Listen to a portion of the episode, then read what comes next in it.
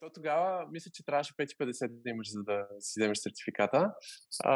И той ми писа примерно 5,41. Но ето да, всъщност тогава започнаха да ме търсят много брандове, защото аз се бях специализирал в шортформ видеосъдържанието, в TikTok. Така ще изкочи някой дюнер най-вероятно. За това са всъщност огромните плюшени дюнери, които им правиме разни реклами в TikTok. Здравейте, вие сте с Гледай си работа, място, където си говорим за различните професии и това как да бъдете успешни в тях. Днес на гости ми е Николай Николов, с който ще си говорим. Няма да ви казвам за какво, вие вече сте видяли, така че ще ви кажа да се абонирате, защото гледайки статистиката, виждам, че много от вас не са го направили. Така че сега ще изчакаме 5 минути да го направите, защото е сложно. Всъщност не. Не е сложно, когато натиснете едно лайкче, абонирайте се за канала и слушайте този готин разговор, защото ще научите изключително интересни неща. И така, Ники, добре е дошъл в Гледай си работата. От много време си говорим с теб, че трябва да дойдеш и да гостуваш в нашия канал и все нещо се случва, но ето, сега и дори... Да, за сметка на това, тази седмица, като се чухме и направо казваме, ай, тази неделя направо го снимаме. Да, много по-що се бавиме, давай да го правим. Ще си говорим за дигитален маркетинг с тебе, но ти се занимаваше с много други неща, за които аз знам, но хората, които сега започват да слушат този подкаст, не знаят и сигурно ще бъде така доста интересно за всички да разкажеш повече, защото искам да покажа на хората, че младостта не е порок и че младите хора в България обичат да се развиват. Има много будни хора, които са умни, красиви, готини и искат да правят така обкръжаващата среда доста по-хубава за всички нас. И така, ако искаш пък да започнеш с някакви думи да разкажеш за себе си, за да знаят хората защо трябва да останат до края на епизода. Добре. Ами, аз всъщност съм на 23 съм, не знам това колко се брои за най-младите, но всъщност страстта ми е дигиталната комуникация в социалните мрежи най-често. Разни социални събития и точно това да работя с още по-младите, нали, вече тинейджерите и предприемачеството. И това са ми трите основни неща, които това ми е сърцето, за това мисля откакто се събуда сутрин, както се събуди на другата сутрин. А ти всъщност, хайде да започнем, ако искаш през няколко теми да минем, хайде малко първо да започнем с предприемачеството и да разкажеш за това какво правиш в тази област и после вече ще минем към дигиталния маркетинг. Да, окей. Ами, всъщност, аз от съвсем малко така някакси се усещах, че има нещо такова в мене, някакъв предприемач. И с времето започнах да го развивам така от най-малки случаи, още в училище бях се запалил. По принцип много обичам да правя неща със сърцето си. И това ми е, когато ми остане време за някакви хоби, обичам нещо със сърцето си да правя, да ремонтирам нещо, да правя нещо такова. И още бях сигурно на 16-17. Ми беше интересно, бях много запален по iPhone-ите и по Apple. Прочетох тогава биографията на Стив Джобс, това беше първата книга, която прочитам. И ми беше интересно да започна да си ремонтирам нещата сам. Тогава всички си чупеха екраните постоянно. И аз си смених екрана на моя телефон. И след известно време смених екрана на един приятел. И следващия момент вече аз няколко месеца съм събирал пари. Събрал съм 210 лева. От които реших, че ще си поръчам от Китай такива 4-5 екрана, да имам запасени за iPhone 6-цата тогава. И почнах да правя телефоните на приятели. И те всъщност много бързо така направих на един човек телефона, той веднага още каза на още 3-4-ма. И аз така... Беше това някаква форма на предприемачество, че предлагах някаква услуга на хората, защото тогава още много некачествено ги правиха на другите сервизи. И всички бяха много доволни и аз бях такъв Много, много нахъсане.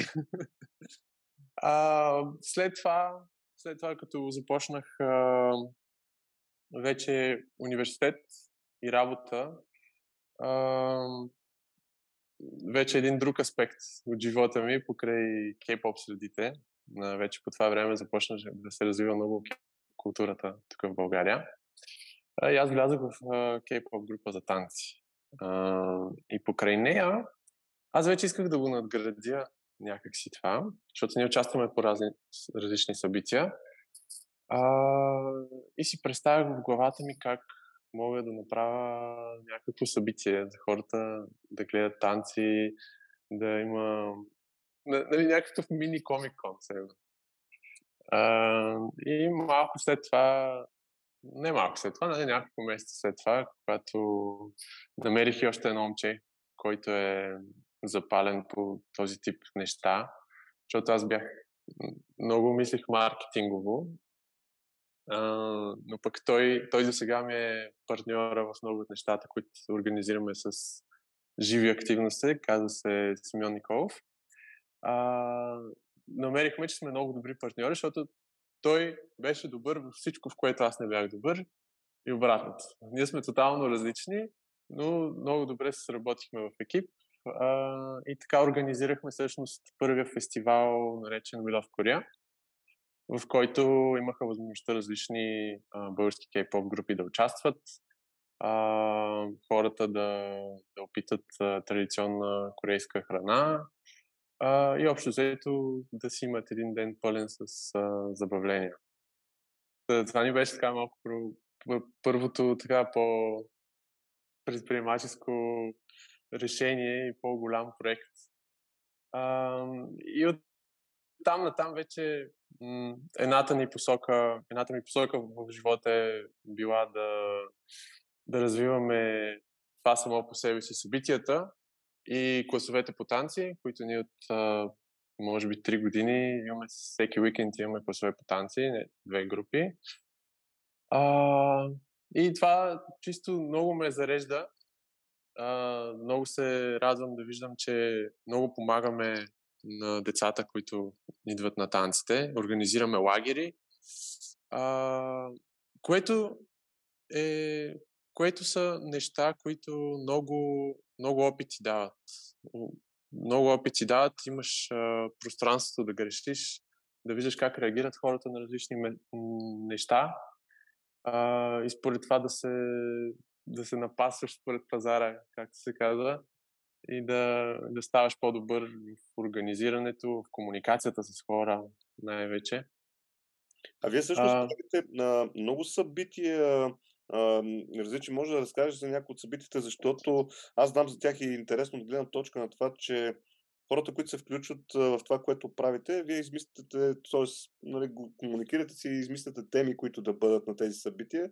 И някои от тях са много интересни, защото в рамките, както е с подкастите, примерно за час-два, някакъв такъв период, хората могат да научат много неща и може да разкажеш малко за това със сигурност. Който гледа, слуша, ще може да ви намери да участва в тези събития. Да, всъщност... Тук малко повече говориш за другия ни проект, който е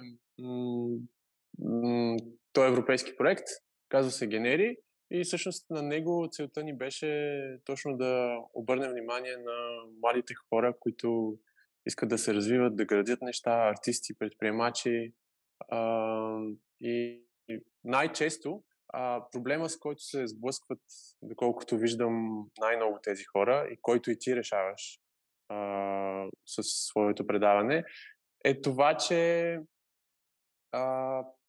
понякога, много често в тебе има нещо, искаш да създадеш нещо, имаш някаква идея, обаче когато си сам е много, много трудно. Имаш много тръни, на които имаш да стъпваш, докато можеш да направиш нещо. И просто много е трудно, много няма надежда по този начин. Но вече когато се създаде, когато имаш хора покрай тебе с или подобни умения, или различни умения, които ти нямаш, и заедно си помагате и правите неща, това всъщност е изключително полезно за всички хора, които искат да създадат каквото и да е. Всъщност партньорствата са най-интересното нещо тук. И това всъщност целеше да постигне GENERI.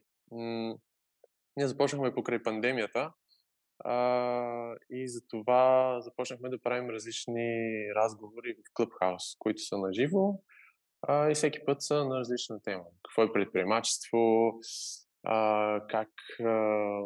как да се разполагам с парите си, какво е някакви теми, които сещам, toxic work environment, да внимаваш с тази част, партньорствата, всякакви подобни неща. И целта ни около тях беше всъщност да създадем едно комьюнити, с които често с тези хора да излизаме, да се чуваме в Clubhouse. Те горе-долу гостите станаха едни и същи и се задържат. И това всъщност е едно от най-ценните неща, според мен, които хората могат да си изградат около себе си. Добър нетворк. Защото, аз се го казвам, relationships are the currency of life. Така е. Аз мога да го потвърда със сигурност, но и с годините, нали, повече опит. Готино са тези неща. Ме ми харесват да ги разказваме, защото искам да имаме такъв пример. Нали. Постоянно сме заобиколени от лошите примери и това не ми харесва. И това и целта на "Гледай си работата", хората да намират своите професии, да чуват хората, които работят даденото нещо, нали, как го правят, защо са тръгнали, както и във вашия случай, с различните проекти. Нали, вие сте млади, аз го казвам, нали, с едно съм на 80, но идеята е такава, че наистина правите смислени неща и, разбира се, като всеки един проект, един започва, друг спира, идва нова идея, пробваш я, не става, хайде следващата, но пък това е готино и това учи, както и най-малкото това с тези контакти, защото може пък по-натам с някои от тези контакти да направите друг проект, който да бъде изключително успешен. Всъщност аз ще ти кажа нещо, което в момента ми се върти в главата от миналата седмица и постепенно се свързвам с хора, за да се случим, колкото и да нямам време да седна и само по него да работя. Защото тези неща като цяло са ни малко на пауза сега. Аз за първ път съм в ситуация, в която имам офис на разположение постоянно. И в момента вече почва да ми се върти в главата как можем всеки уикенд пък да се събираме в офиса и да даваме възможност на различни хора от различни сфери да презентират своите неща на други хора и да се получи да се получават едни събиранки, в които се обменя стойност между младите. И хубавото е, че все повече хора виждам, че са готови да го направят. Тоест, това е хубаво, че се заражда и то не е от вчера и днес. И последните няколко години го виждам, че тези хора, които имат опит, които са успешни, които имат история вече зад гърба си, ако ги потърсиш и им кажеш как си направя еди кое си, повечето наистина откликват и го правят с удоволствие. Аз да го виждам в университети, в училища, които канат такива хора да говорят. Виждам го и в подкасти, хората ходят, разказват си историите. Някой път така много положително, някой път не е толкова, но наистина ако стойността можеш да я намериш в тези неща. Да, наистина. И да действаш проактивно от тази страна. Да инвестираш постоянно в нея. Да виждаш просто във всяка ситуация, в която си, да виждаш на къде можеш да тръгнеш, кое може да ти е полезно и да инвестираш. И добре, да знаеш, ако го направиш, ще дойда да говоря за, не знам, как да си изберем професия, примерно, или нещо такова, което може да бъде интересно. Ами обещал си ми, имаме го на запис. Да, имаме ще го използвам също тебе. Да, просто ако не го изтрия. Добре, хайде да минаваме тогава към дигиталния маркетинг. И на мен ми е много интересно и честно казано, частта с маркетинга, с бизнес развитието, така е интересна тема. Имам няколко за така човека, които са ми писали в коментарите под видеята и на имейл. Ще бъде много интересно да разкажем повече за маркетинга, как се прави, какво се случва. И най-вече за дигиталния маркетинг, тук последните години започва все повече да се шуми, че е интересен. Има и такива курсове, които са много, където човек може да придобие такива умения. Така че ще бъде интересно да разкажеш за това. Да, всъщност при мен това се роди. То е дълга история, ще се постаря да не удължавам прекалено много. При мен се роди първо любовта към видеото, когато бях 16 някъде и тогава те всички на моята възраст горе-долу, които се занимават с видео сега, винаги са, виждам, че са били фенове на Casey Neistat, който е тогава беше супер легенда в YouTube и всеки ден правеше влогове от Ню Йорк, обикаляше с електрическия си лонгборд наоколо, имаше си компания и живота му беше супер фън, той беше като някакъв супер герой, всички много му се кефихме и аз от това се запалих по видеото.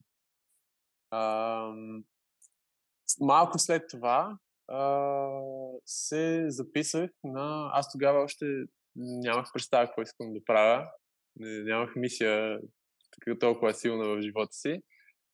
И се бях записал в SoftUni на курс по програмиране. Който се оказа, че съм се записал малко на грешен курс, защото аз бях много ниско ниво, той беше малко за по-напредналите. Справих много зле. Обаче открих, че SoftUni тогава имат маркетинг курсове и видях, има видео маркетинг курс. Викам, баш якото! И веднага се записах на него пък.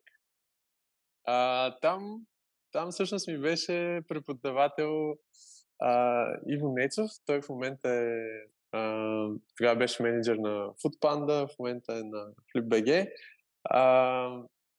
И аз с голяма любов слушах лекциите, всичко записвах, исках да се справя много добре и на финалния изпит, за който...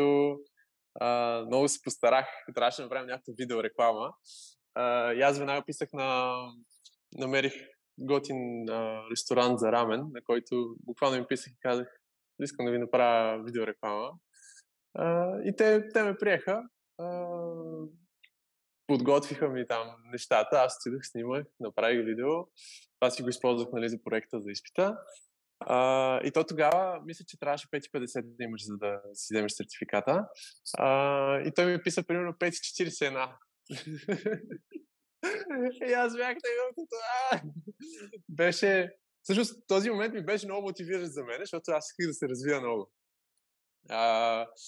И малко след това записах пък друг курс на друг лектор, вече Instagram маркетинг.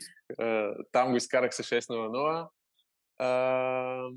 И така започнах да правя видеа постоянно за личните си социални мрежи в YouTube, в Snapchat, когато сторицата бях още само в Snapchat. И на мен съдържанието ми е първото нещо. И всеки ден съм правил различни сторита, различни видеа, просто различни истории от деня си показвам по някакви креативни начини. И така постоянно се тренирах себе си, което в последствие ми свърши много работа. Точно след първата ми година в университета, където учих маркетинг, започнах работа в първата си рекламна агенция. Тя е дигитална агенция Anomaly. Тогава още бяха 4-5 човека. В момента е агенция с над 20-30 човека. И всъщност прекарах там 2 години и половина. И там общо взето се изградих супер много. Там в началото не правих толкова видеа, това е в което съм силен. Минах през копирайтинг, през снимане, през подбиране на инфлуенсъри, през всичко възможност, което можем да сблъска дигиталния маркетинг, като в една по-малка агенция, която е много амбициозна и се развива супер бързо. И наистина работили сме без почивен ден. Наистина много, много работа е имало. И точно това ме задържава при тях и ми беше толкова готино там, това, че беше трудно. Винаги нещата, всъщност забелязвам в себе си, нещата, които са трудни, това са единствените неща, които са ми интересни да правя. И малко след това, всъщност, не малко след това, доста след това, вече в началото на 2022 реших, че ми е време за нещо друго. И напуснах без да имам планове. Въобще не исках да имам никакъв план. Исках да видя какво ще ми се случи с живота. Което ще някакъв... да ти е трудно. Да, исках да ми е трудно, точно така. Буквално бях в... Значи, на мен първият ми случай, когато започнах да работя, аз спрях да уча. След първата си година си спрях университета. И това беше първото такова решение, което беше доста така рисково за времето си. В смисъл, тогава имах път, нали, бях тръгнал по пътя на учението в университет, но в момента, в който видях, че аз уча 5 пъти повече неща, чисто като работя и като съм постоянно в работна обстановка, просто реших да го взема този риск и съм много щастлив, че го взех. И следващия, всъщност, такъв подобен риск е вече, когато аз съм минал през супер много, докато изградим екип в тази агенция. Вече съм се качил на някаква позиция, вече имам нещо, вече ми е по-лесно, по-добре ми е. И това беше другия такъв голям риск, който си казах в този момент. Махам се от това, дай да видим какво е следващото нещо. Пак, изключително момента, изключително беше предизвикателно да го направя, защото трудно е да вземеш такова решение, доста. Но ето да, всъщност тогава започнаха да ме търсят много брандове, защото аз се бях специализирал в шортформ видеосъдържанието, в TikTok. Тогава започнахме и работа с първите ми клиенти фриленс. И се инвестирах много сериозно в тях. Започнах да работя тогава с Kaufland. Те имаха интерес да развият TikTok профила си. И всъщност тогава работиме с тях и те са в момента най-разпознаваемия български бранд в TikTok. Много благодаря на екипа им, че ми има доверието. Всъщност ще започна с тях и вече по едно време, вече лятото на 2022, много различни брандове се свързваха с мен, защото се бях изградил като лице в тази социална мрежа. Можеш ли да кажеш кои са брандовете, пример, като варианти да придобием представа? Да. Окей, ами да, първият ми бранд е всъщност Kaufland и много ми е на сърце. След това започнахме да работим с Happy, Бората. Направихме кампания за Greenpeace, където се свързахме с няколко лица от българската поп-култура и мисията ни беше да съберем 14 000 подписа в България за спиране на спонсорството и рекламите на големи компании, занимаващи се с добива на фосилни горива. Тогава направихме видео с Тино, с Прея, с мен. И целта на кампанията беше това и за радост успяхме, достигнахме нужния брой подписи. И всъщност петицията, когато събереш нужния брой подписи, нали, това цялото предложение отива вече в комисиите, които трябва да го обсъдят. Други интересни проекти. Сега си гледам по лаптопа на Мазно. Те са бранд, който произвежда огромни плюшени дюнери. Дай ми една секунда. Давам ти. Така ще изкочи някой дюнер най-вероятно. За това са всъщност огромните плюшени дюнери, които им правим разни реклами в TikTok. Или картички правят също много готини за празници. Не знам кога ще го гледат това хората. За Свети Валентин хората да си вземете картички много забавни от Мазно БГ. Ето, да си вземете и да кажете, че сте го видяли в Гледай си работата. Да, да. Добре. И така, всъщност, аз в този момент видях, че окей, фриленс съм, правя си точно нещата, които искам. Аз съм си шеф на себе си, обаче вече бях сам. Бях сам и вече имах нужда от екип някакъв, поне. Нуждаех се от другарче, нуждаех се от няколко другарчета. И тогава всъщност започна да се ражда Native, която е сегашната компания, която сега да ме гледа на себе. Тогава започна да се ражда Native, сегашната агенция, за която работя и съм създал. И всъщност тя, ето тук, вече е интересен случай, защото тя е плод на много силно партньорство. Защото аз в този момент осъзнах, че съм супер, нали, бях в топ 3, нали, на специалистите, точно в това направление, ниша. Тази ниша, да. Обаче, тук идваше големия проблем. Аз нямах никакъв опит с комуникация с клиенти. Аз не бях писал имейл в живота си. Не знаех как се гради бизнес, не знаех как се гради екип, не знаех как се гради процеси между екипа. Нямах си никакъв, не знаех колко ми струва работата. Да не говорим, нали, с цялото счетоводно нещо на една компания нова, как би могло да стане. И аз просто видях, че съм пред много трудности. Тази компания, всъщност, за да успее, беше нужно тя да се развие сравнително бързо, за да се възползва от моментума, който имам аз като креатив и knowledge. И всъщност тук се роди, тогава ми звънна Александър Иванов, който е бранд амбасадър на SoftUni и изпълнителен директор на CreateX, която е дигитална агенция, която се занимава с всякакви цялостни услуги.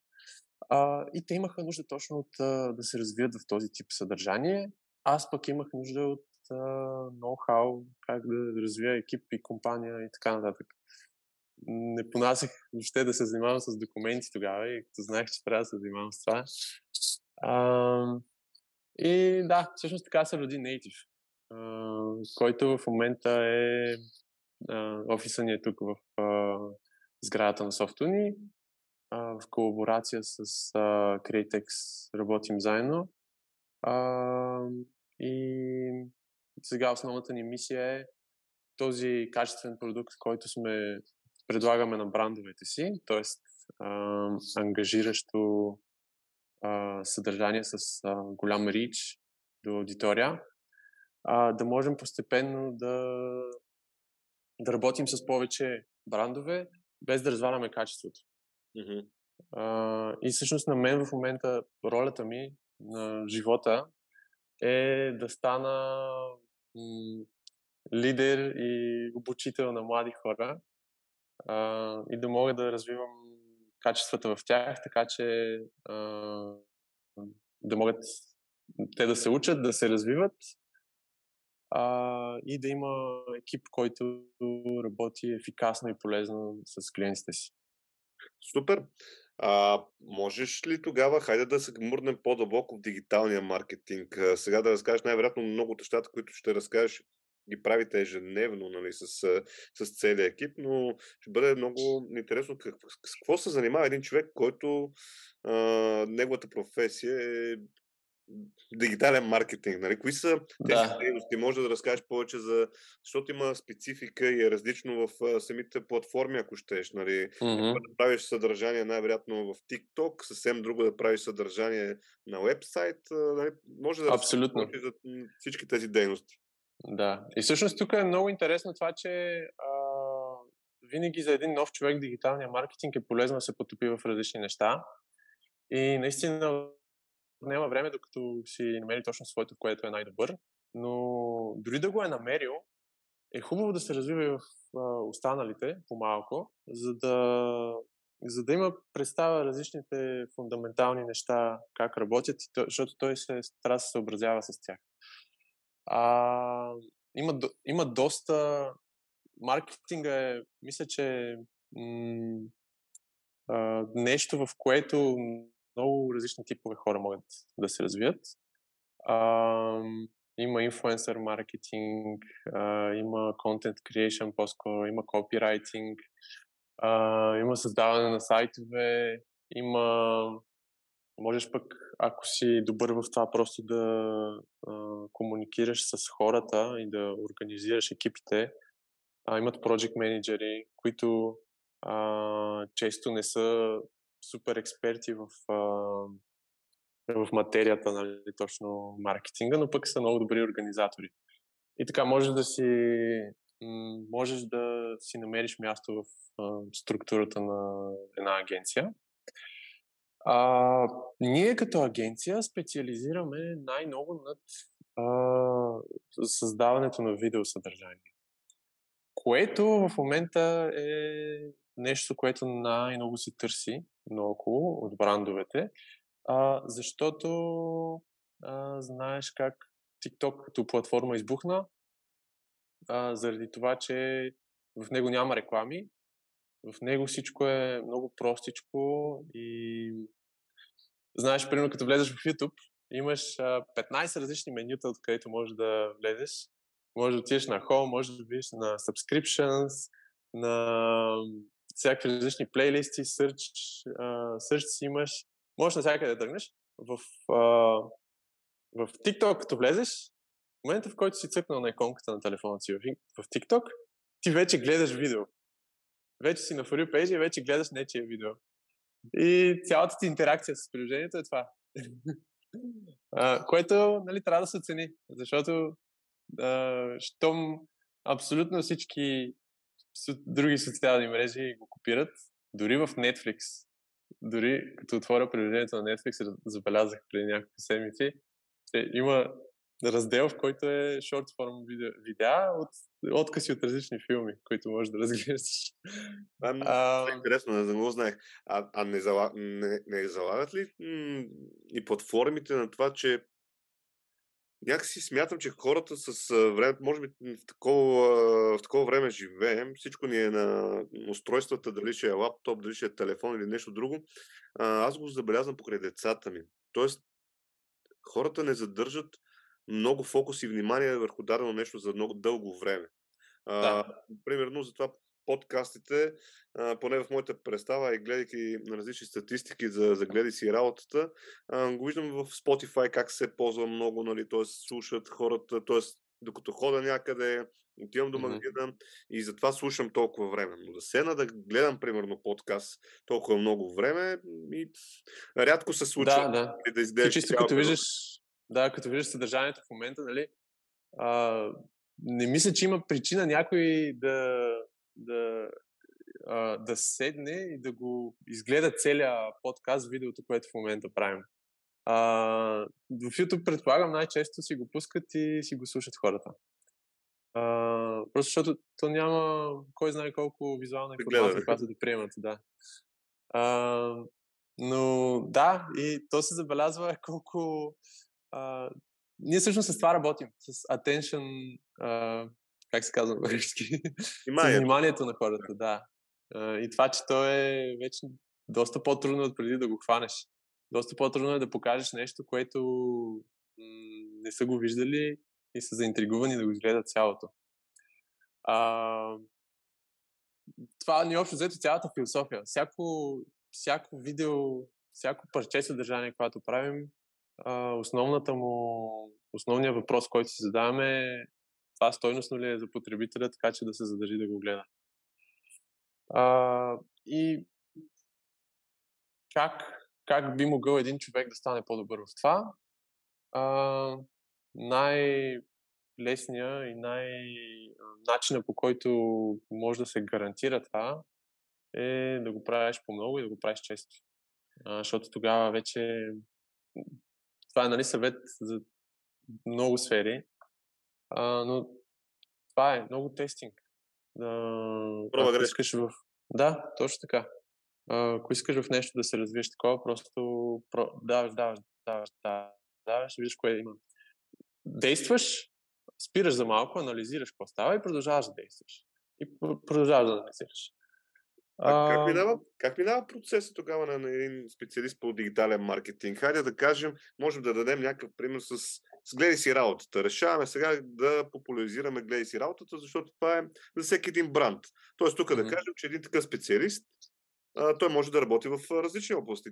Ти дай пример с брандове, с които си работил, дали ще е подкаст, дали ще е някакво производство, дали ще са маратонки, примерно, за продаване. Тоест дигиталният маркетинг е навсякъде.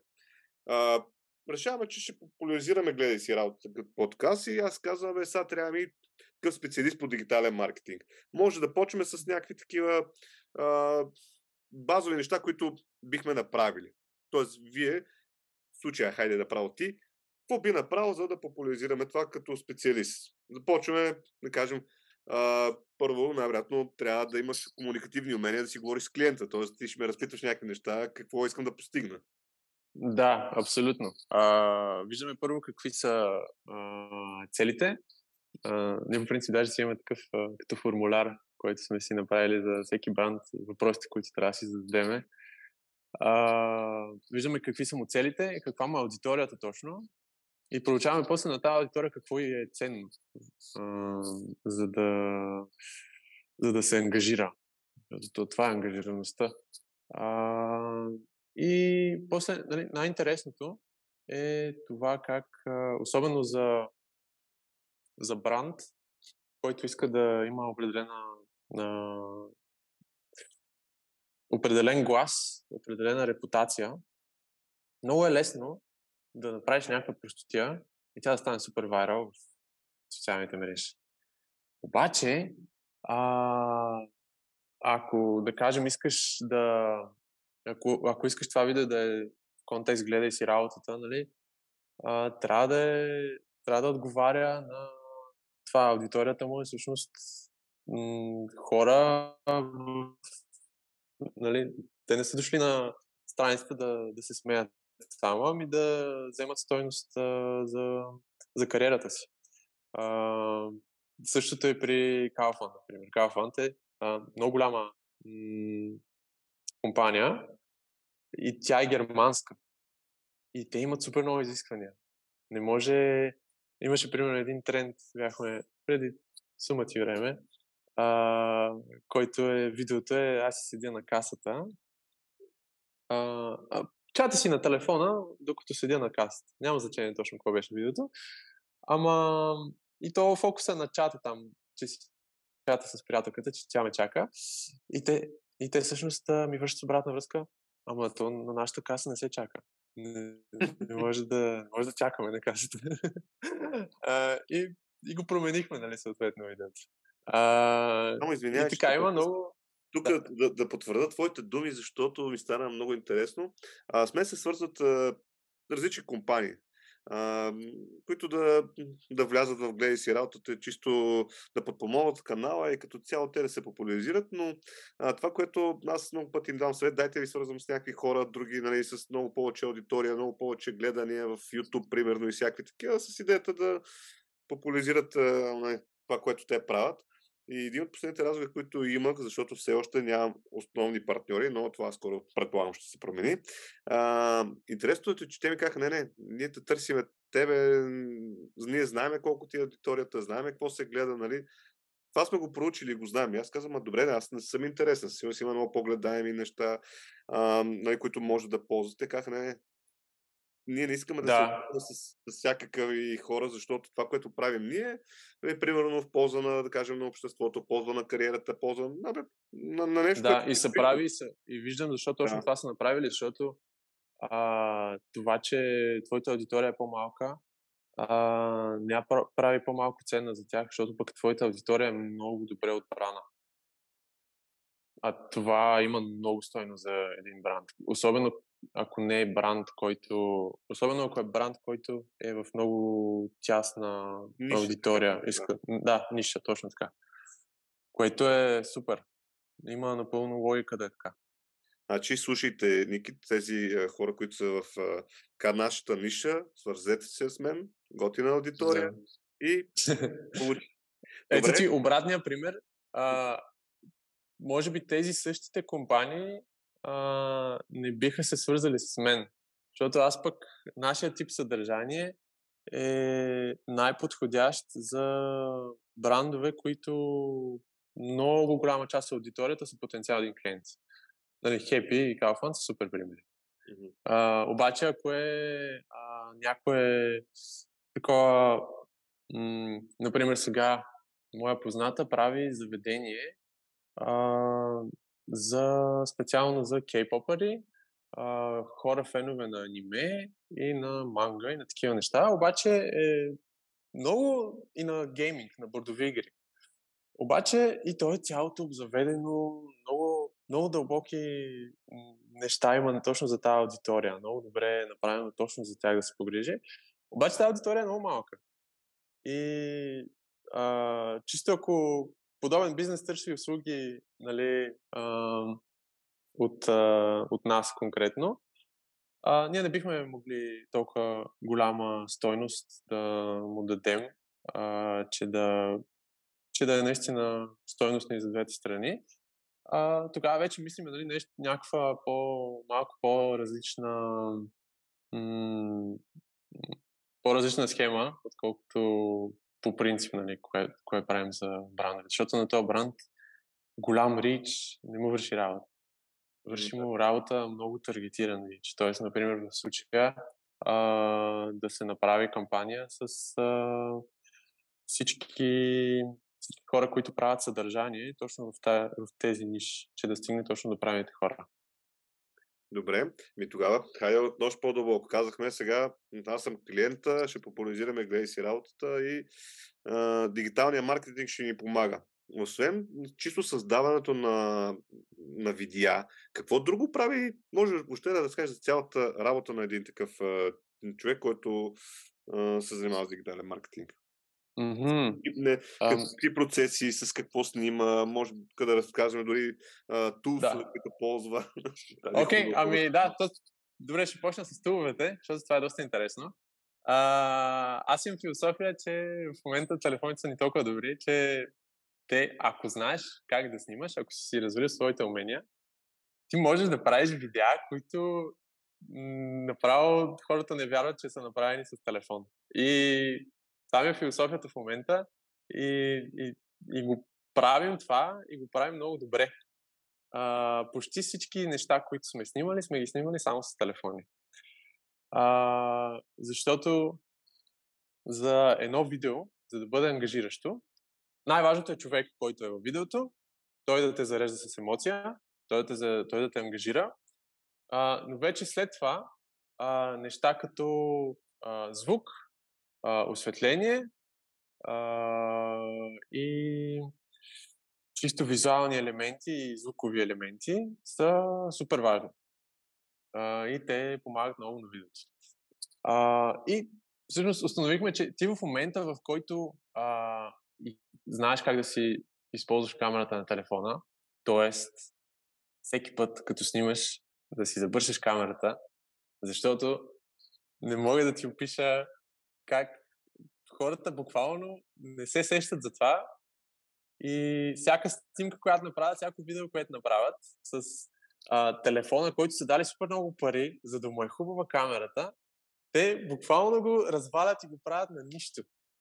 И после го сравняват с новите телефони, нали, които показват, нали, някакви супер готини снимки като реклама. И си казват, то мога много тъпо снима сравнение с това новия. То реално в момента даже новите телефони много малко по-добре са от предишните. Вече няма много накъде да се надгражда всяка година. Чисто, ако знаеш как да си използваш техниката, можеш да постигнеш супер много. Аз първите си 30 клиента, които съм работил през 2021-2022, съм създавал изцяло съдържание от един много стар iPhone, iPhone 8, примерно, който няма нищо, без осветление, без микрофони специални, само телефона и тия слушалки към телефона, защото аудиото е много по-хубаво, когато е с слушалки, когато ти е близо микрофона до устата. И направо не мога да си представиш, нали, колко е чудващо, как само с телефона буквално съм създал профили на 30 клиента с милиони гледания, стотици хиляди последователи и така нататък и ангажираност. Просто от това, че съм си развил, нали, просто че разбирам съдържанието как се прави и как да го направя ефективно. Аз дори в момента много често хората, като не могат да заснемат нещо както им харесва, тръгват да си купуват някакви гимбали, допълнителни неща, техники. Аз, примерно, нали, в момента вече ползваме, вече го изисква платформата, защото вече има повече конкуренция. Вече използваме различно осветление, по-хубави микрофони, стативи, техника, така нататък. Обаче, примерно, искаха от екипа да вземем такъв гимбъл за телефон стабилизатор, който аз съм ползвал такъв и не ти върши никаква работа. Той е в много специфични ситуации. Примерно, аз само ми е вършил работа, като снимам някои танци на децата, как танцуват, защото тогава вече трябва да търча много с телефона и ми го стабилизира. Но реално ти, ако трябва да направиш няколко кадъра, е така просто, ако се концентрираш, си използваш ръцете като хората и гледаш няколко туториала, нали, как да снимаш, въобще не ти трябва да се занимаваш с това. И възможно най-малко техника, ако можеш да използваш, толкова по-лесен ти е живот. И можеш да се концентрираш реално на креатива и реално на посланието, което и как да стане възможно най-добро видеото, вместо да седиш 15 минути да се занимаваш това, да се чуеш как се включва, да го свържеш там с бутата, с не знам какво. Аз не го уважавам това. Поне за сега. Това е много интересна всъщност. Също е много интересен този тип съдържание, защото ти потенциално, ако искаш да се развиваш в това, не ти трябва никаква първоначална инвестиция. И е много отворено за всички. Ако най-големия ни ресурс е инвестираното време, специално в нашата индустрия. Ако искаш да си отвориш заведение, най-много разходи имаш в началото, когато трябва да го построиш цялото нещо, да минеш всичките проверки от органите, които се проверяват за такива неща. Просто изключително голям финансов ресурс. А маркетинга и контент креейшъна буквално от нищото. Само един телефон ти трябва, който той без това ще ти седи в джоба. Всичко е времето, което инвестираш. Тук, като го казваш, забелязвам, че хората го подценяват, защото си казват, то дигитален маркетинг, и може би затова е много интересна самата професия, защото си казват, то аз си снимам сега на клипчета за TikTok, виждам как правя някаква глупост или нещо така, което да грабне вниманието, и то ми се получава, щом вече имам 1000, 2000, 10 000, да знам там колко последовател в TikTok. Значи аз съм супер, нали? То това е лесна работа. Мога да го правя за някой друг, ще му казвам какво да прави, той ще ми дава пари за това нещо. Но истината, че не е така. Тоест не е толкова лесно. Само звучи лесно, но всъщност не е. И тук мен за това така ми е интересно и за тази професия, защото да разкажем какво стои зад това, колко проби грешки се случват, за да можеш да го постигнеш. Защото не е просто вземеш един телефон и да снимаш. Абсолютно. Както казах, тук основната валута, която инвестираш, е времето ти. И аз дори сега не мога да си позволя постоянно да не тествам. В момента много бързо се променя средата и ние затова се стараем да сме. Затова в момента много от маркетинговите агенции, по-големите, им е трудно да влязат в чисто тази сфера, защото те са много хора и вече една голяма структура, тя не се движи толкова бързо. Това ти е предимството, когато си малък, че можеш да се движиш много бързо и да си на правилното място в правилното време и да покажеш, нали, всъщност какво можеш. Тук по-скоро да разказваме повече ми се иска за, че не е толкова лесно за правенето на тези видеа. Защото ти каза, първото, с което трябва да започне човек, който иска да се занимава, е проба грешка, да създава съдържание. И това съдържание най-вероятно и видео, и аудио, и всякакво, нали, там. Да. Аз за това бих препоръчал всеки, който се занимава с и иска да се развие в това, да отиде на стаж някъде. Трябва ли да учи някъде такова нещо или да чете? Не. Въобще, конкретно за това, въобще не ти трябва, според мен, нищо да учиш конкретно, да четеш някакви книги. Практиката. Вместо да го учиш това 4 години в университета или да прекараш месеци да четеш книги, които са написани преди година и то вече е нерелевантно това. Просто отиди някъде и си предложи труда на някой, той да може да те ползва, примерно, като стажант, ти да вземеш цялата тази стойност, целият този knowledge, който той предлага. Това е нещо, което хората много често много подценяват. Ако сега стартирах, нещо, което бих направил е да се хвърля, да отида при някой, който е супер добър в това и да му кажа, човек, моля ти се, научи ме, ще си инвестирам цялото време да съм с тебе и въобще не ми трябва да ми плащаш по никакъв начин. Не трябва да се подценя цялата стойност от това да си насташ, примерно, някъде или да направиш, или да се свържеш с бранд и просто да им предложиш да им правиш съдържание безплатно. Както ти всъщност ти си направил в началото, ти го каза, как си започнал да си направиш проекта, но всъщност това е точният пример. Често аз друг такъв пример, само да ти кажа. Например, направихме преди време bootcamp точно за креатори.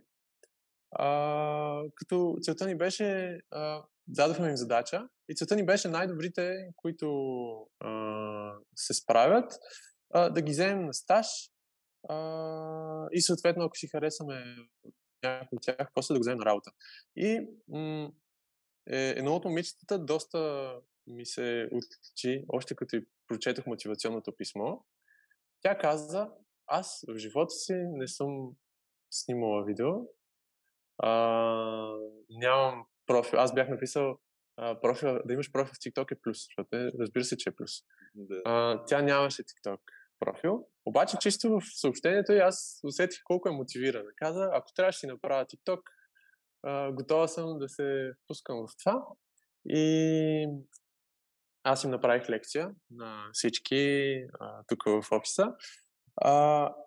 И имаха 24 часа да си изпълнят задачите. И това, което забелязах е, че тя много, много внимателно ме е случила във всичко, което казвам. Във всички малки съвети, които съм дал. Как да си заснемеш видеото, каква емоция да има, за да работи. Тя се беше заслушала всичко, беше се справила перфектно с задачата си. Започна стажа си, справи се прекрасно с всички неща, които съм я сложил в различни ситуации. И тя вече е на работа при нас. И се справя супер, аз съм много горд с нея.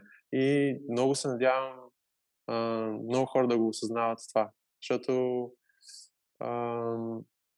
ако си креатор, който така има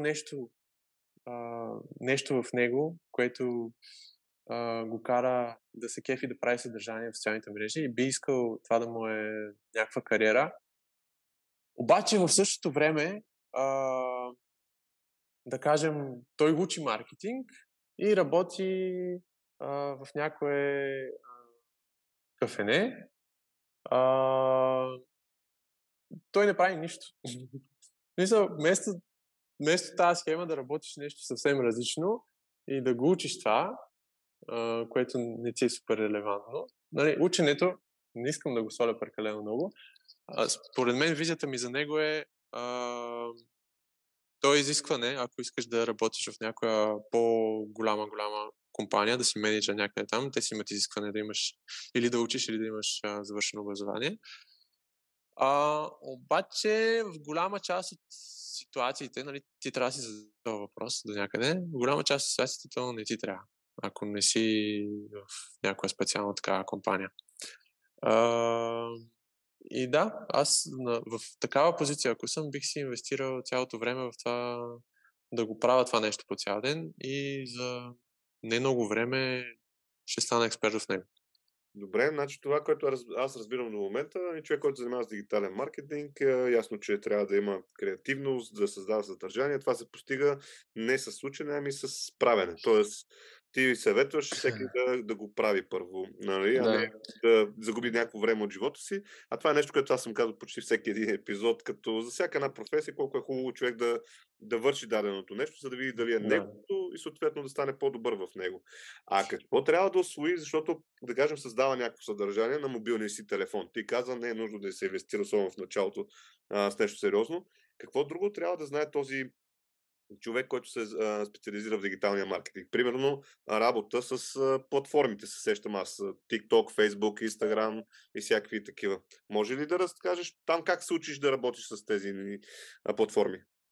Да, ами по принцип, ако имаме тема, на която искаме да правим съдържание, първо да кажа, че креативността е доста overrated, особено сега повече от всякога. В социалните мрежи има много copy-paste. Чисто трендовете, примерно в социалните мрежи, те са един тренд или една смешка, се показват всякакви различни хора, погледнато от тяхната перспектива.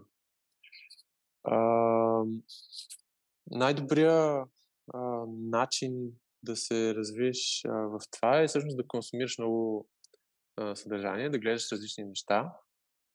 Аз, примерно, в моя TikTok може да си запазваш видеа и може да си ги запазваш по папки и на раздели. И аз имам 15 различни раздела. Имам, примерно, запазени чисто за брандовете. Примерно имам си папка за Kaufland и всичко, което видя и ме инспирира да направя нещо, да го направя през призмата на Kaufland, си го запазвам в тази папка и като стане време да съберем идеи с екипа, да отидем да снимаме, го фърлям и го записваме и го правим. Тоест, отваряш си тази папка и виждаш идеите, виждаш това, което е впечатлило, за да можеш да го пресъздадеш. Да. Добре? Да. Имам си папка, която е специално за трендове. Тя е някой тренд, като идея, е много важно да хванеш на време. Тоест, от папката си е... Тоест, събирал си информация за папката и при трендовете отваряш тренда и гледаш бързо да си го хванал.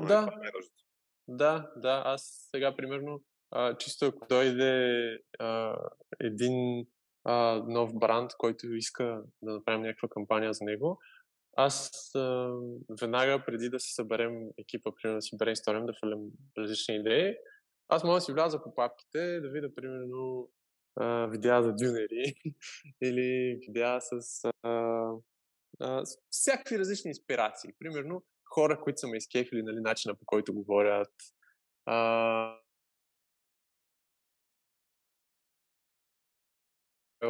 Впечатление, че е готино, това може да се използва някога. Нека си го запазим. Всичките тези инспирации са... Това ражда креативността. И също в момента ти трябва постоянно да се развиваш по различни начини. Защото ние го забелязваме как всяко готина идея, примерно за някакъв челендж, който направим, или нещо креативно, което сме измислили, и е заработило, след 2 седмици някой друг го е направил. То е много лесно някой да те копира и да го направи същото.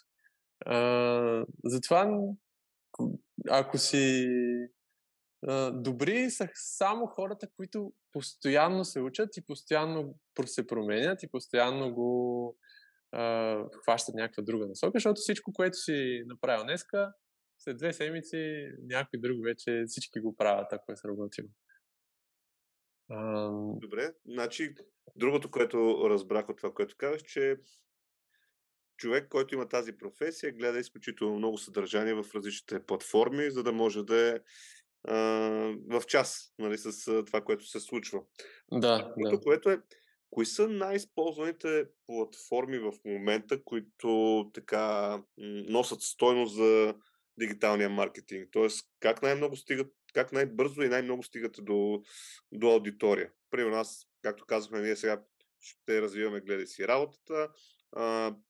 Къде би насочил твоите усилия? Тоест, човека, който занимава с дигитален маркетинг, какво трябва да гледа? Ами, интересно тук е, че в момента платформите все повече си приличат. Особено откакто караха риловете в Instagram и риловете в Facebook и шортовете в YouTube. Те супер много си приличат тия платформи. Нали, имат си малко разлики по аудиториите. Това, което забелязвам, е, бях си направил тест с едно видео, което видяха идеята, изглеждаше ми малко скандално такова. Викам, това сега поне половин милион сигурно ще направи. И веднага го тествах на моя профил.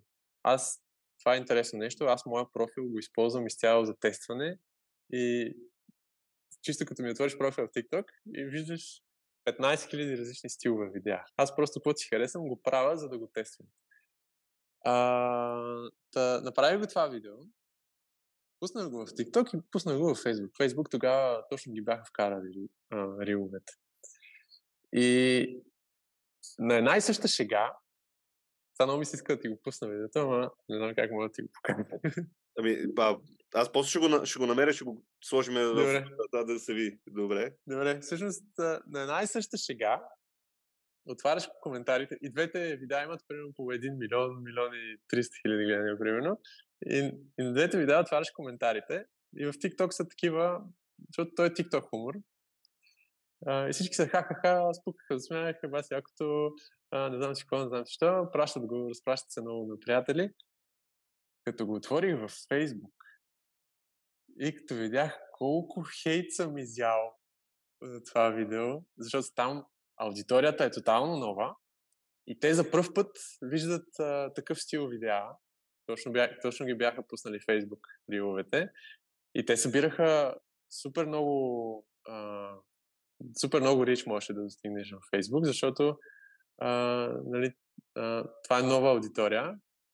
За първ път използва този механизъм за видеа и в началото са супер пристрастени, както като бяха по-малки, като открихме YouTube и по едно време по цял ден гледахме YouTube.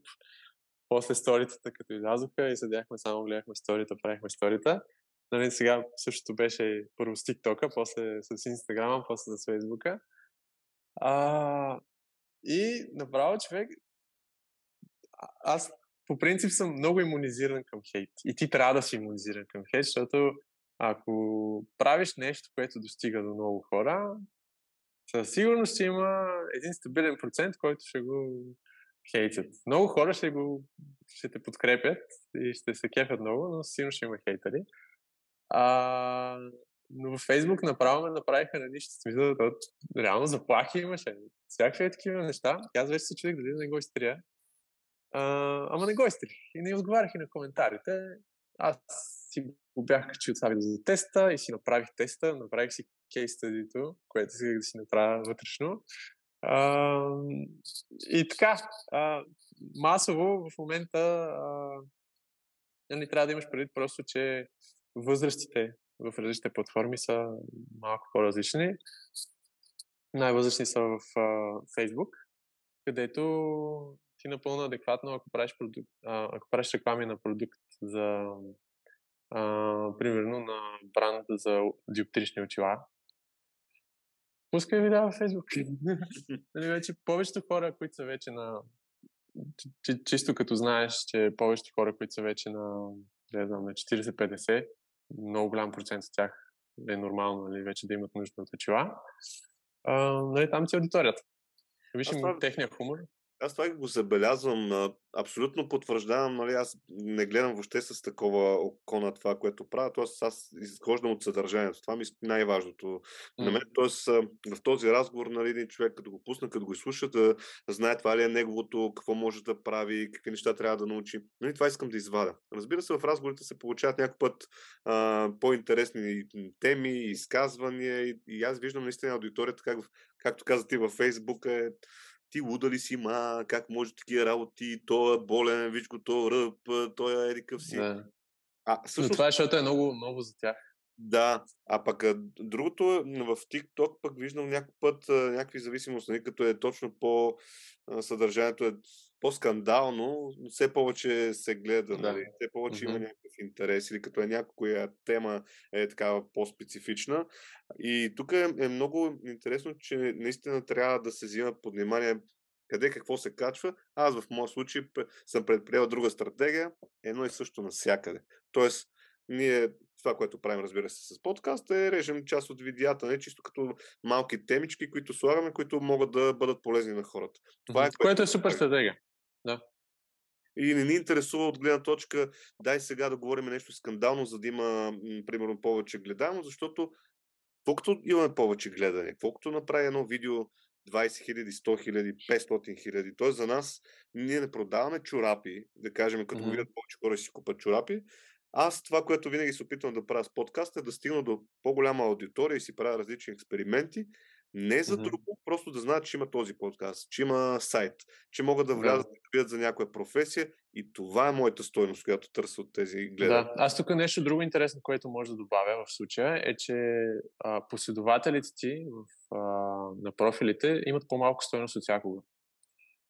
В TikTok, нали, той с това стана популярен, че хора от нищото, видеята им стават абсолютно вайрал. Абсолютно е възможно ти на профил с 0 последователи, и това съм го правил десетки пъти.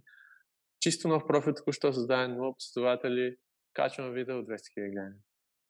Дори не съм се опитвал, в смисъл, опитвал съм се да направя видеото супер яко, но по никакъв друг начин не съм го тригървал. То просто се пуска в алгоритъма, алгоритъма го тества с малка бройка хора, вижда, че е яко видеото и го показва на всички. И абсолютно обратното важи също. Креатори, които имат половин милион последователи, вече с течение на времето може би са изпуснали вълната на съдържанието си и не предлагат точно това, което би ангажирало аудиторията им. Имат много конкуренция от други подобни креатори. След това колко последователи имаш, те пак ще го видят, може 15 човека да го видят. Абсолютно е възможно. И в такъв случай, например, като тебе, е според мен много полезно, макар че и в Instagram почва да се наблюдава нещо подобно, но вече все още в Instagram стойността на последователите, бройката е много по-висока в TikTok. Бих ти препоръчал в случая много често да слагаш call to action постоянно, да хората да те последват в Instagram. Тоест да си направиш една фуния към Instagram, когато вече заинтересованите точно по тия теми да си те последват и да могат да си очакват съдържание от тебе постоянно. Ти можеш да направиш, примерно, от някое интересно видео, да изкараш някаква история, в която някой разказва нещо. Примерно някаква история, която не е чак толкова свързана с гледай си работата, но пък това видео, ако успее добре и той има call to action, насочил си вниманието в края на видеото към Инстаграма си, тогава вече ще те последват хора в Инстаграм и вече това ти е стойност на тебе, защото имаш хора, които наистина се следват. Докато в TikTok почти няма значение. Да, там е код такова. Което TikTok е красиво и е странно. TikTok, това, което на мен ми харесва и с което се надявам, ако сте видяли TikTok на гледай си работата, сега е момента, всъщност там идеята, че е по-млада аудиторията и аз това се надявам да стига до тях, защото дори тази година смятам да стигна до повече от типа на там 15-18 години, нали, нещо е такова, като възраст, с идеята да виждат повече за професии, защото това може би пък е много хубав период, в който младите почват да мислят къде ще уча сега, като завърша. Може би тогава родителите почват да им обръщат внимание, айде мамо, нали, учи еди, какво да. В университета ще ходиш в чужбината. Нали, всякакви такива неща, за да могат да видят те как да се ориентират, чисто кариерно говоря. Така че мен това ми е полезното в случая на TikTok. Но да. Това е готино, защото ето един човек, който се занимава с дигитален маркетинг, колко може да помогне на даден бизнес или на даден бранд, защото точно това, което ние започнахме с теб, когато е информиран, когато знае, като знае аудиторията и въобще как се правят различни кампании, той може да насочи на там да. Компания. Аз компанията не е направо съм я кръстил Native, мен много ми харесва тази дума, защото е да. Native е най-добрият начин да комуникираш, да бъдеш Native с човека срещу себе си. И дори е така, като сме си правили някакви тестове, имаме случаи, в които имаме да снимаме такива полуготови кифтенца на марката Брей, тук в описа, където ние си имаме кухничка, ама нямаме къде ги спържим, нямаме тиган. И тук отсреща имаме вериозка. И аз всеки ден си имам вериозката. И момичетата ги снимат тия кифтенца, ама викат, те трябва по-сурови ги снимат и после трябва да ги спъкат. И викат, ама сега някъде ги спечеме. И ми ги дават на мене и ме пращат на мисия до Березка. И аз имам с тия кифтенца, в една чинина.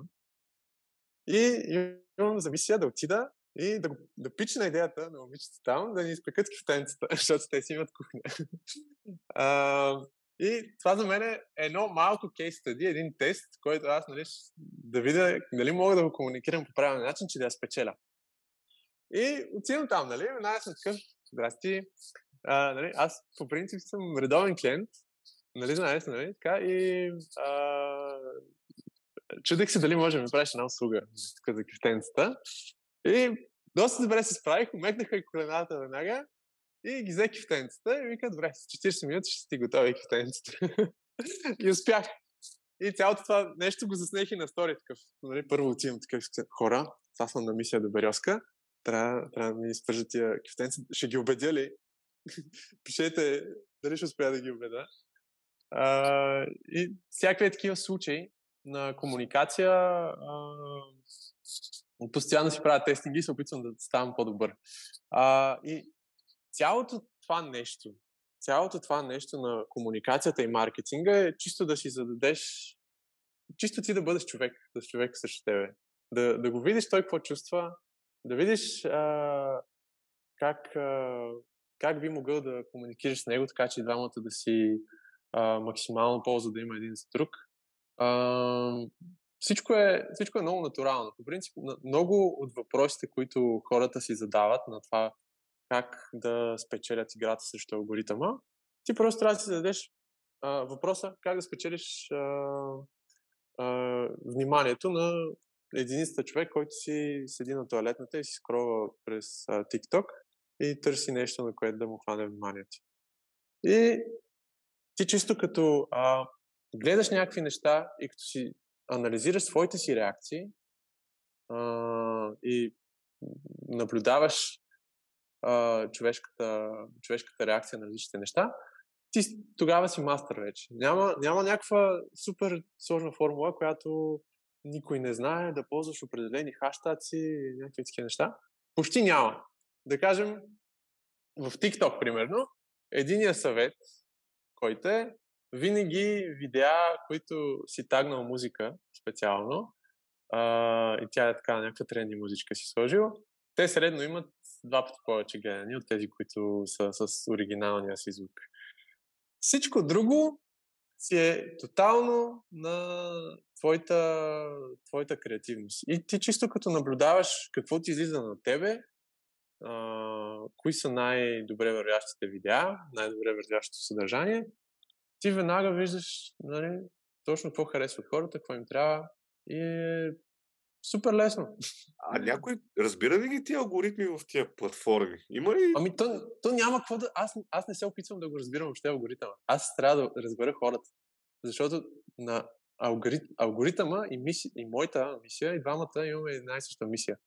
Да разберем хората какво искат да гледат и те да гледат това. Така че няма какво да гледаш толкова алгоритъма, колкото да гледаш твоята си аудитория. Чисто бъди човек. Не бъди робот, бъди човек.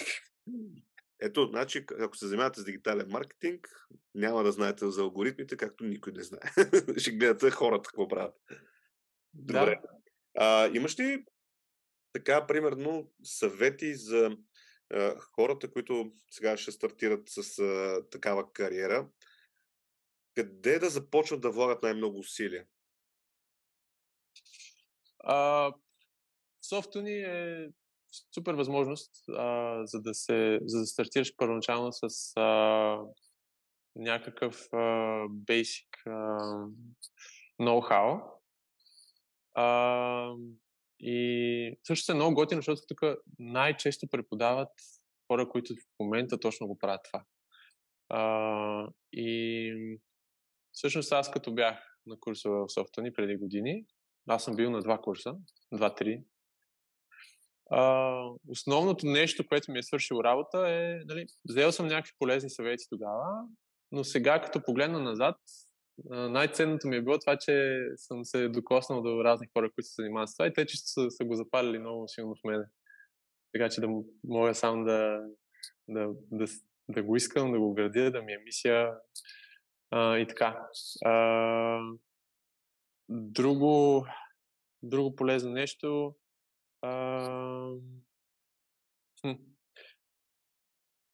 свържи се с други хора, които се занимават с това. Винаги има кой да ти даде съвет, да го погледна от друга гледна точка. Това във всяка сфера е. Това важи за живота като цяло, нали? Много е клише да се каже, но просто в всяко нещо, в което искаш да се развиеш, най-бързо може да го направиш, като се обградиш с хора, които са или са на същото ниво като тебе и заедно си помагате и се развивате, или пък са малко над тебе, те са ти идоли и имаш какво да научиш от тях. Виж как може да им предоставиш стойност на тях, така че те да ти дадат и на тебе стойност. Това бих казал, че са основните неща. Супер. Мисля, че доста неща разказахме за дигиталния маркетинг. Както в много от епизодите, мен ми хрумва толкова много въпроси, че мога да удължавам тези епизоди с часове. Все пак говорим за дигитален маркетинг, така че трябва да ни последвате, но много е задължително и ще спечелите от тотото. Ако сега се абонирате в YouTube, отидете в Instagram, последвате ни навсякъде, и в TikTok, и въобще, където ни намерите, къде може да ни намерите в описанието. Да. И бъдете проактивни. Аз винаги оценявам някой, ако се интересува по-конкретно за някакви специфични неща, примерно, веднага може от видеото да ми намери моят профил, да ме пита. Аз много се радвам на такива хора и веднага отговарям. Предполагам и за тебе същото, и с тебе могат да се свържат, да си зададат определени въпроси, да пуснат някаква обратна връзка. Доста често аз постоянно отговарям, питат ме за различни неща и за съвети, и за информация, къде насочил съм се в каква си професия, къде мога да погледна повече неща и всякакви такива въпроси. Дори съм се виждал с различни хора се опитам да им помогна в някаква посока. Разбира се, когато имам тази възможност като време, винаги го правя. За мен е приятно, интересно е, а пък и гледай си работата, затова е създаден, за да помага точно в тази област, защото когато работим това, което харесваме и обичаме, а не това, което трябва, смятам, че ще бъдем много по-силни и така, и успешни. Наистина. Макар, че за хората предприемачи, понякога, като тръгвате да правите това, което искате, но това между съм го забелязал и някъде бях чел нещо такова, че реално едни от най-успешните хора са хората, които могат най-търпеливо и да са мотивирани да правят неща, които не им се правят, просто защото си виждат мисията и виждат, че това ще им помогне да стигнат до там. Така че имайте си визия и мисия и това, което ви е на сърце да правите, но бъдете готови за това да го постигнете, да правите и много неща, които не разбирате нищо от тях и трябва. Аз, примерно, в момента съм така с документите и счетоводството на фирмата. Това по никакъв начин, винаги цял живот съм говорил колко го мразя. В момента всеки ден го правя с огромна любов. Направо сядам и си правя документите, подписвам, печатам, всякакви такива неща. Така че живейте това. Много ти благодаря, Ники, за този разговор. Мисля, че така открехнахме вратите на дигиталния маркетинг и въобще това какво прави един професионалист в тази област. Разбира се, ще оставим линкове за всичко, за което ние с теб си говорихме, да разглеждат хората, да се интересуват. Разбира се, само ако се абонира, иначе няма да го видят това нещо. Ще губам се, ама така ми казвам. Да, още малко нещо да добавя. Може да видите, примерно аз имам курс в безплатен семинар в SoftUni за TikTok маркетинг. Може да го оставим линка, примерно, за него. И също може да видите, има много други лица в България, които са успешни в тези среди. Също имат такива безплатни семинари, които може да влезете и да разгледате и са доста стойностни. Добре, до нови срещи на всички и разбира се, не забравяйте да си гледате работата. Чао! Чао, чао!